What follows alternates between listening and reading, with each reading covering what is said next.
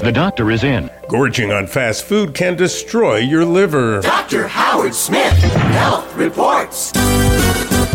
Consuming more than 20% of your daily calories by wolfing down quarter pounders, pizza, and donuts risks depositing enough fat in your liver to damage it, stop it from its vital detoxification role, and eventually triggering the need for a liver transplant.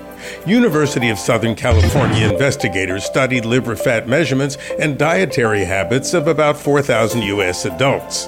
29% of the cohort clocked one fifth or more of their daily calories by consuming fast food. Only this group developed abnormal fatty liver deposits, and the association was not changed by excessive body weight or by the development of diabetes.